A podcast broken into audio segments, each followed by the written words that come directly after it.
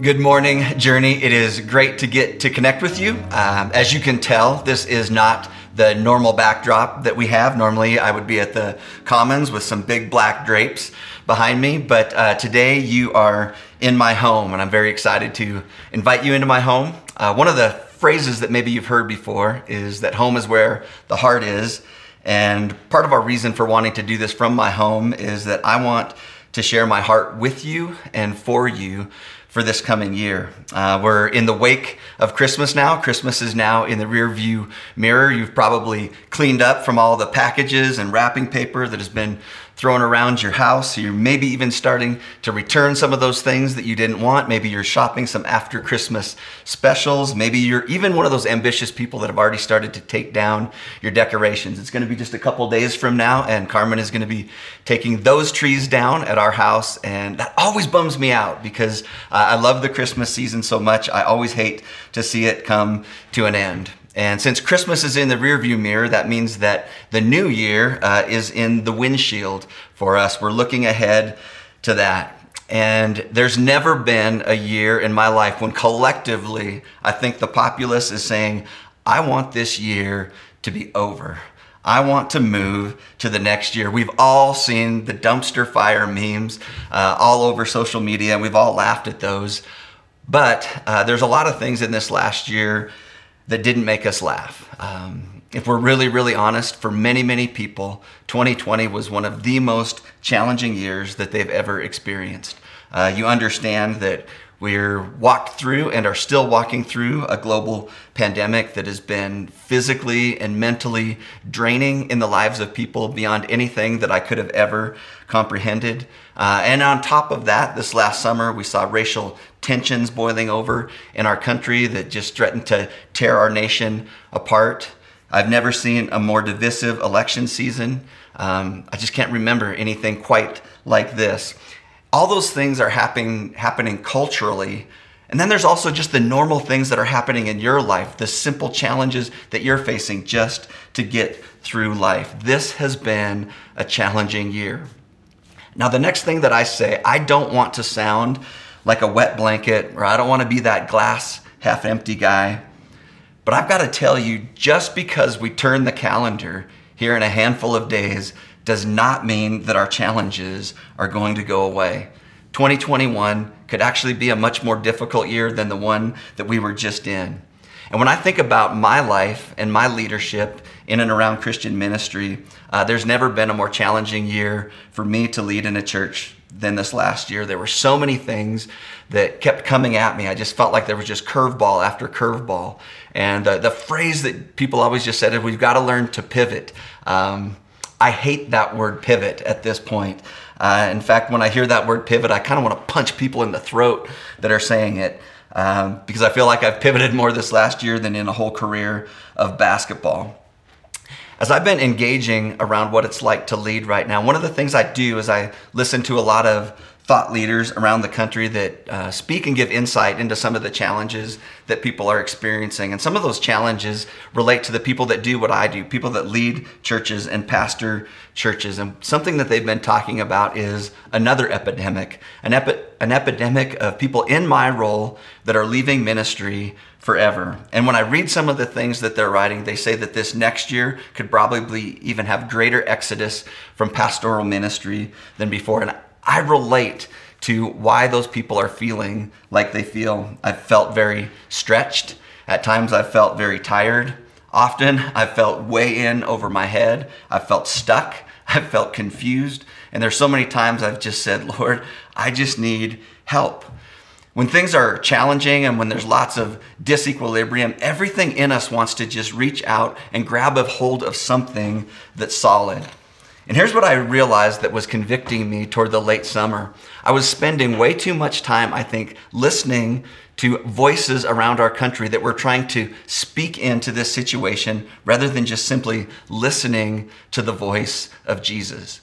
Now, this doesn't mean that those voices were wrong, that those voices were bad, that they didn't have a lot of great informed opinions. But I felt Jesus saying to me, Bob, this is your bedrock. this is what you've got to lean into. This has got to be the voice that you're listening to right now. And there was a day that I just had to look myself in the mirror and just humbly, as a pastor, say, I need to remind myself the things that I've been trying to remind people for decades now, that we are God's sheep. And the primary thing that He is asking us to do is to listen to Him, to hear His voice, and to follow Him, to figure out how to drown out all the other voices in this world, even good voices, so that His voice is the loudest one that we hear to. Because like I said, in those places of uncertainty, we'll do anything we can to try to grab a hold of something solid. And we don't have anything more solid to grab a hold onto than the voice of Jesus. We don't know what is going to happen in 2021. We don't know what the future holds, but we know that we have the voice of the one who holds the future at our fingertips. And if I could give a gift to my church, the people that I love, to the people that I shepherd, and even a gift to myself, it would be that 2021 would be the year that we learn more than any other year how to listen to the voice of the shepherd. That at the end of this year, you would say, I can hear Him with greater clarity than I did before. Not only do I know what He's saying, but I'm also willing to obey it. I don't just hear it, I follow it with great courage because I have great confidence in my great shepherd. 2021 journey, I want it to be the year that we learn together. How do we hear and respond to the voice of the Good Shepherd? Building those kind of rhythms into our life, learning to hear His voice. There's nothing else that I could give you. There's nothing else that I could give me that would be more transformational in my life, more transformational in your life, in our church, and in our valley, than if people learned to listen to Jesus. But here's the promise that Jesus made about His voice. This is going to be the scripture that we jump off from in Matthew chapter 7. This is the end of the Sermon on the Mount, probably one of Jesus' most famous sermons. Here's what Jesus said, starting in verse 24. He said, therefore, everyone who hears these words of mine and puts them into practice is the wise man who built his house on the rock. The rain came down, the streams rose, the winds blew and beat against the house, yet it did not fall because it had its foundation on the rock. But everyone who hears these words of mine and does not put them into practice is like the foolish man who built his house on the sand. The rain came down, the streams rose, the winds blew and beat against that house, and it fell with a great crash. Jesus makes us a promise in this passage, and the promise is this: storms are gonna come. Storms are gonna come just like they did in 2020. They're gonna come in 2021, and we don't know what they are. Storms are gonna come. But He said the difference is, how do we handle our storms? That's the two differences. We can be wise or we can be foolish in how we handle storms. And we handle them well when we hear His word, we hear His voice, and we put it into practice. We do the things that He said. So today I want to give us three things that you're going to need to pay attention to in your life if you're going to be the kind of person that learns how to hear the voice of the Good Shepherd. You're going to need to learn to pay attention to the pace of your life. You're going to need to pay attention to the place where you engage with God, and you're going to need to make a plan. First, I want to talk with you about pace. I'm just going to say it. You need to slow your life down. You need to slow down. And I know right now that there are probably people on the other side of that camera that are sitting there comfortably on their couch, and in the back of your mind, you've already said, I've tried this all before, Bob. I don't have time. I've got to tell you, intimacy with Jesus, learning how to hear His voice, it can't be hurried. It can't be rushed. There's no shortcut to this. You've got to slow down. And you've got to build in structures and rhythms in your life to make the kind of intimacy and communion with Jesus possible. Not only that He wants for you, but that I believe many of you want for you. We need to slow down because you can't live your life at warp speed without warping your soul. There's no shortcuts. I promise you, if there was, I would have found one by now.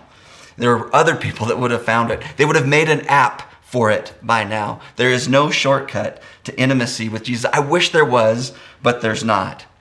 And even when we look back at the life of Jesus, we see that he didn't model for us any kind of shortcut.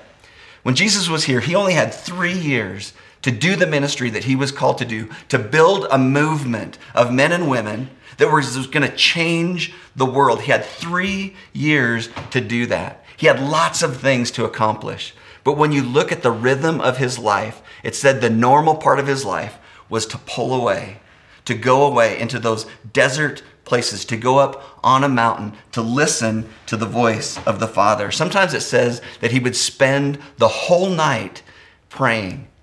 And then it says sometimes when he would come back, he would say things like, I'm only going to do what I see the Father doing. He pulled away. He listened to the voice of God, and he followed it with absolute obedience. And when you look at the life of Jesus, I love this. Read through the Gospels. Was Jesus in a hurry? No, he was never in a hurry. Even though he had so much to accomplish, he was never in a hurry. So if Jesus needed to slow down in order to hear the voice of God, so do you. And I was thinking about this. If Van Epps was preaching this message, he would say, good enough for Jesus, good enough for you. And I think that's true. If Jesus needed to slow down, friends, so do we. And that might mean that we need to prune some things out of our life, cut some things out of our life to give God access to our life to speak. But not only do we need to pay attention to the pace of our life, we've got to pay attention to the place. Where is the place that we meet with God? A couple of years ago, Carmen and I had the privilege, we got to go to New York City. My daughter was singing at Carnegie Hall with her choir group from Bozeman High School. And one of the highlights there, besides getting to hear her sing, was the opportunity that we had to meet up with our neighbor that lives actually just right across the street over here, a young guy in his early 20s living in New York City. And he got together with us and he took us just to show us some of the cool things that he appreciated about New York City. Fun to be with him, but fun to learn the things that he knew. As we were walking through Grand Central Station, you've all heard of Grand Central Station, there was this place in a tunnel that he said, you've got to see this. It was just outside the Oyster Bar. There was a place called the Whispering Wall. And it was kind of a place where a couple of kind of the tunnels and railways come together. And there was a kind of an arched ceiling. And it was so interesting. If you got on two different sides of this arch and you actually put your face into the corner, someone else could be yards and yards away, probably 40 or 50 feet away, and you could whisper, you could talk into the wall, and they could hear you on the other side. When he told me this could happen, I thought, there's absolutely no way. When we did it, Carmen and I started having a conversation, and I thought, somebody is jerking my chain. There's got to be a microphone here somewhere. But some of you know that what makes this even more amazing to me is that my wife is almost deaf. She can hear my voice a little bit, but we were able to have a conversation. We were able to drown out all the noise of Grand Central Station and whisper to one another. Friends, what you need in your life is a whispering wall, a place like that, where you can go, where you can put your face in the wall, put your face in the Word, put your face toward Jesus and speak and drown out all the other noises, all the other voices in the world, because you need to hear His voice in the midst of all the chaos. You need a whispering wall location in your life. Jesus had those as well. When I talked about earlier that he pulled away, he slowed down. He would go to what they called lonely places. He would go to the desert. He would go to the mountain, places where he would be solitary and undistracted, a position and a place where he could unhindered hear the voice of the Father. We need to find those kind of desert places, those kind of whispering places in our life. When I think about me, the most consistent place for me is actually right around this corner, right there on our couch. I get up early in the morning. I have an opportunity before anybody else gets up. It's the place for me to be quiet. I've got my Bible. I've got my journal. I've got my pen. I've got the Holy Spirit, and I've got a cup of coffee. I don't want to quench the Holy Spirit, and so that's why I have coffee, because I think sometimes without coffee, the Holy Spirit can be quenched. I don't have a Bible verse for that but I've over time, I believe 100% that it's true. Where's your whispering place? Where's that place where you can go that is undistracted and quiet, and an opportunity for you to open up your heart, to open up your life, and give God access to every part of your life? You've got to slow down your pace. You've got to find a place. But I'm going to get really practical now. You've got to have a plan to what you're going to do to actually allow God's voice to speak into your life. And what I want to do today on the very practical level is I want to teach you about what theologians over time have called a rule of life, and how to develop a rule of life. And to try to explain to you what a rule of life is, I'm going to have to show you something in my backyard.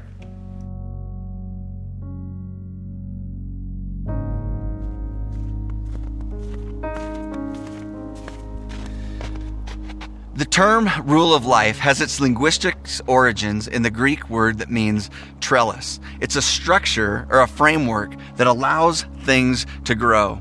Now, if you get down here, you can't see this right now, but underneath the ground, there are hops rhizomes.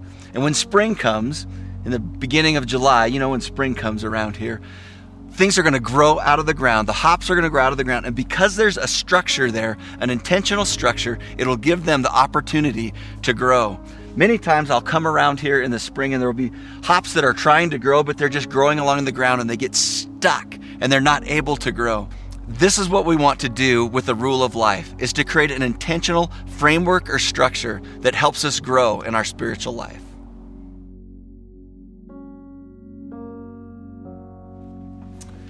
In a formal rule of life, you look at lots of different areas of your life so you can pay attention to God in more than just one aspect of your life. There's lots of different variations to a rule of life, but what I've done is I've borrowed mine from Pete Scazzaro, and there are four primary categories of the Benedictine spiritual life: prayer, rest, relationships, and work. As you can see, though, in this rule of life, that the center of everything is Jesus. How do we experience love and connection to Jesus in everything that we do? And the four areas that we're going to look at, the first one is prayer. And these are just a handful of ideas that you can use to try to engage with Jesus in the area of prayer. One I would say that I would highly recommend is a daily reading plan, an opportunity not for you to just read, but a chance for you to pray over the scriptures and to ask the questions, God, what are you saying to me? What is it that you want me to do? And allow the Holy Spirit to speak to us through his word. Journaling, I believe, is a great way for us to be able to capture the things that God is saying to us. We can do a day with the Lord. We can do a Sabbath, which is taking a 24-hour period and ceasing from all paid and unpaid work. You can see that there's some other bullet points there that you can make this your own. There's freedom within this framework. You know how you connect with God best, but these are some things that you can do to try. First area is prayer. The second area is rest, that we've got to learn to slow down. We've got to learn to disengage from things of life. One I would say is just simply sleep. Sometimes I think the most spiritual things that some of us can do is just take a stinking nap. Just rest a little bit. Let your body rest. Find places of silence and solitude. And maybe for some of you, that would be silence and solitude from social media. Disengage from the things of this world to give God opportunity to speak to you. Well-planned vacations, opportunities to get genuine rest. Not those kind of vacations that you come home from and you've got to rest for a week just to catch your breath from the vacation, but well-planned, restful vacation. Recreation. And I know that this is going to be on everybody's list in Bozeman, and that's why we live here. We have so many recreation opportunities. But that's what God wants us to do, to recreate ourselves, enjoy Him, enjoy His creation, get outside, ski, hunt, fish. But if outside is not your thing, maybe there's inside things that recover your soul. Take some time to read. The last one on there, it may not seem like rest, but it's exercise. God made us with body, mind, and soul. We've got to take care of all aspects of our life. It was probably about 3 years ago, this was one of the things that I put on my rule of life for the first time. And I said, I'm going to try to get to the gym 5 or 6 times a week, and I'm going to try to build that rhythm into my life. And I need to tell you, it's been life-changing for me. You might just think it's about our physical health, but because we are a unified being, physical health moves into my mental health, into my spiritual health, and discipline in that area of my life spills over into other parts of my life as well. Think about adding exercise to the rest part of your rule of life. And relationships. If you know anything about God, you know that God exists in relationship. Father, Son, Holy Spirit, we function in relationship. And if we are going to be healthy beings created in the image of God, we've got to have healthy relationships. So set some intentionality, some goals around friendships in your life. Who are those friendships that fill you up? You know, you have those friendships that fill you up, and there's also those friendships or people in your life that deflate you. Spend time with those people that fill your cup. Your family members, be intentional about engaging with them. And your spiritual family. Journey, that's why we exist, is to be a spiritual family together, to spur one another on toward love and good deeds. That's why we do things like Journey Communities, so that we can be a body, so that we can encourage one another. That's why we always talk about moving from rows to circles. If we are going to be healthy spiritually, if we're going to grow and we're going to be able to hear the voice of God, we're going to learn how to hear it with and around each other and even from each other. That's why circles are so important around Journey. And the last thing is work. Sometimes we think about work as completely separate from our spiritual life. But work is central to our spiritual life as well as these other things. In fact, the word is interesting. When we talk about work, we call it our vocation. And that word vocation has that same root word, voca, as we have in vocal or voice or calling. Your work is your calling. It's not just people that do ministry that have a calling from God. Everybody has a calling from God in the work that they're to do. And we're to honor God and to hear from God and the world hear from us in the context of our work. So one of the things we want to do is just think about what is our personal and professional development in and around the things that we do day in and day out. How can you hear from Jesus in the midst of your calling? But I want to remind you that when we talk about rule of life, it's not just a bunch of rules. Doing all the things, even if you could do all the things that are on here, is not the point. The point, the end goal, is Jesus. Am I growing in loving communion and intimacy with Jesus? Am I learning to hear his voice? This isn't about us trying to figure out how to do something for Jesus. This is about us learning how to do something with Jesus. Our life is to be lived with him. And I just want to remind you, I want to use this phrase again, that these are not all the things that you have to do. You need to do you. Do the things that you know allow you to be able to connect to the voice of God. There's freedom within this framework. Do the things that help you connect with God.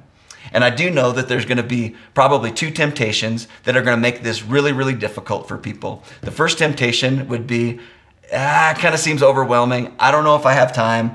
I'm not going to do anything.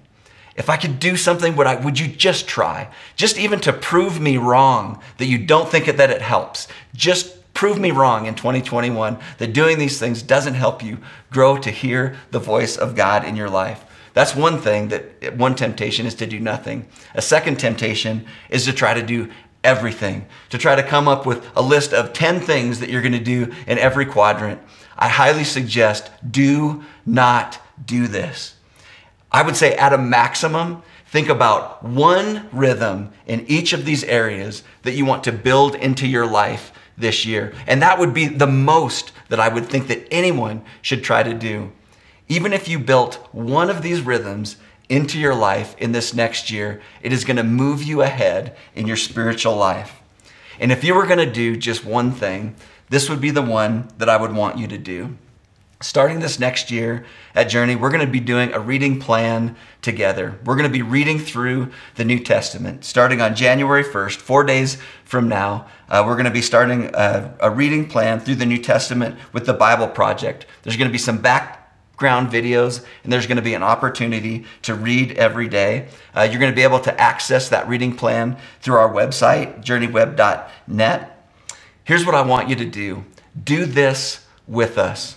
All you need is you need to have a Bible, you need to have a journal, you need to have a pen, And the reason I say a pen is because I show up with a pen because I believe that God is going to speak to me when I show up. And I want to catch those things. I want to write them down. Let's show up with a Bible, a journal, and a pen, and an expectation that God's going to speak to us.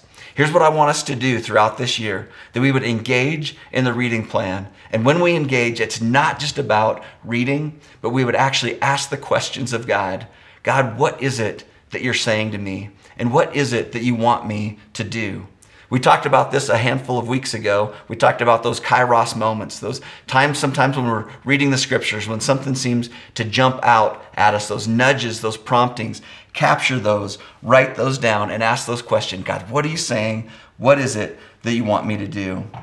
This is how I want us to do this together as well. I'm going to be doing this. And one of the things I'm going to do with some of the other pastors and staff is on Our Journey Facebook group, we're going to be posting what God is speaking to us and what he's asking us to do online. And what I want you to do is engage with us on that. You can comment on that. I think maybe sometimes I'll share a little video of what I think God might be saying to me. Sometimes I might just type it out. Sometimes I might just take a picture of my journal page just to let people know this is what God is saying to me. But I also want to hear what God is saying to you and what he's asking you to do. If that's a little bit overwhelming to you, engage with someone else by maybe just texting the answers to those questions. That's what I'm doing right now with one of my close friends. We read the scriptures in the morning, and probably about 6 o'clock, I know that my phone's going to buzz and I'm going to get a text of what it is that God is saying to him and what it is that he wants us to do. If we're going to grow in intimacy in 2021, we've got to think about three things, Journey. We got to think about the pace of our life. We've got to slow down. We've got to prune some things. We need to make space for God to speak to us. We need to think about a place. Where is that desert? Where is that undistracted place where we can give God access to our heart in new and unprecedented ways? And what's your plan? What are you going to do? How are you going to get intentional about doing the things that it's going to take in order to grow in your relationship with him, to grow in your intimacy, and to grow in your communion with him? One of the greatest desires that Jesus has is to have this kind of communion with you. And what he did at the very end of his ministry life is he sat down with his disciples and he celebrated what we call communion, because he wanted it etched in our mind that he wants intimacy with us. He wants closeness with us. And he wants us to be reminded, church, that that intimacy is not because of things that we do for him. It's about what he did for us. Jesus died on the cross in our place to pay the penalty for our sin. What I love about the New Testament account is that one account where it talks about when Jesus died on the cross, that the curtain in the temple was torn. And that curtain represents the separation between God and the people. Nobody could go behind that curtain. But when that curtain was torn, it was as if God was screaming to the world, "My presence is made available to you. Communion is made available to you." And so when we celebrate the death of Jesus, we remember that God wants communion. God wants intimacy with us. And so, church, I want us to celebrate communion together. If you've gathered your elements there at your home or wherever it is that you are, I want you to grab those now.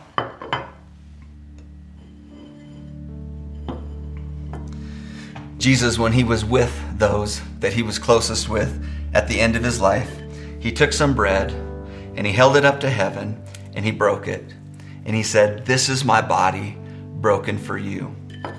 In the same way, after the supper, he held up a cup and he said, "This is the cup of the new covenant in my blood, which is shed for you. When you drink of this, remember me."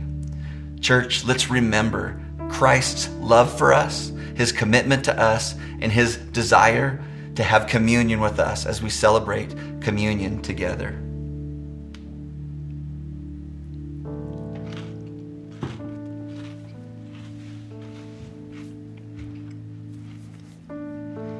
Let's pray. Jesus, thank you for this beautiful reminder That it isn't about what we do for you. It's about what you've done for us. You don't want us to do stuff for you. You want us to do stuff with you. And we hold up our life. We hold up our hands. And we say, Jesus, in this next year, our heart's desire is to know you more. We want to hear your voice more clearly than we do today. We want to follow your voice in obedience more courageously than we do today. God, I pray that over my life. I pray that over the people that are behind the lens of this camera, that are listening to the sound of my voice, that would be true for them as well. God, that this would be what transforms our life, that transforms our valley, transforms our families, transforms the cities that we live in. Jesus, thank you that you died for us. We celebrate you today. Jesus, in your name we pray. Amen. I love you, Journey. Let's have a great 2021.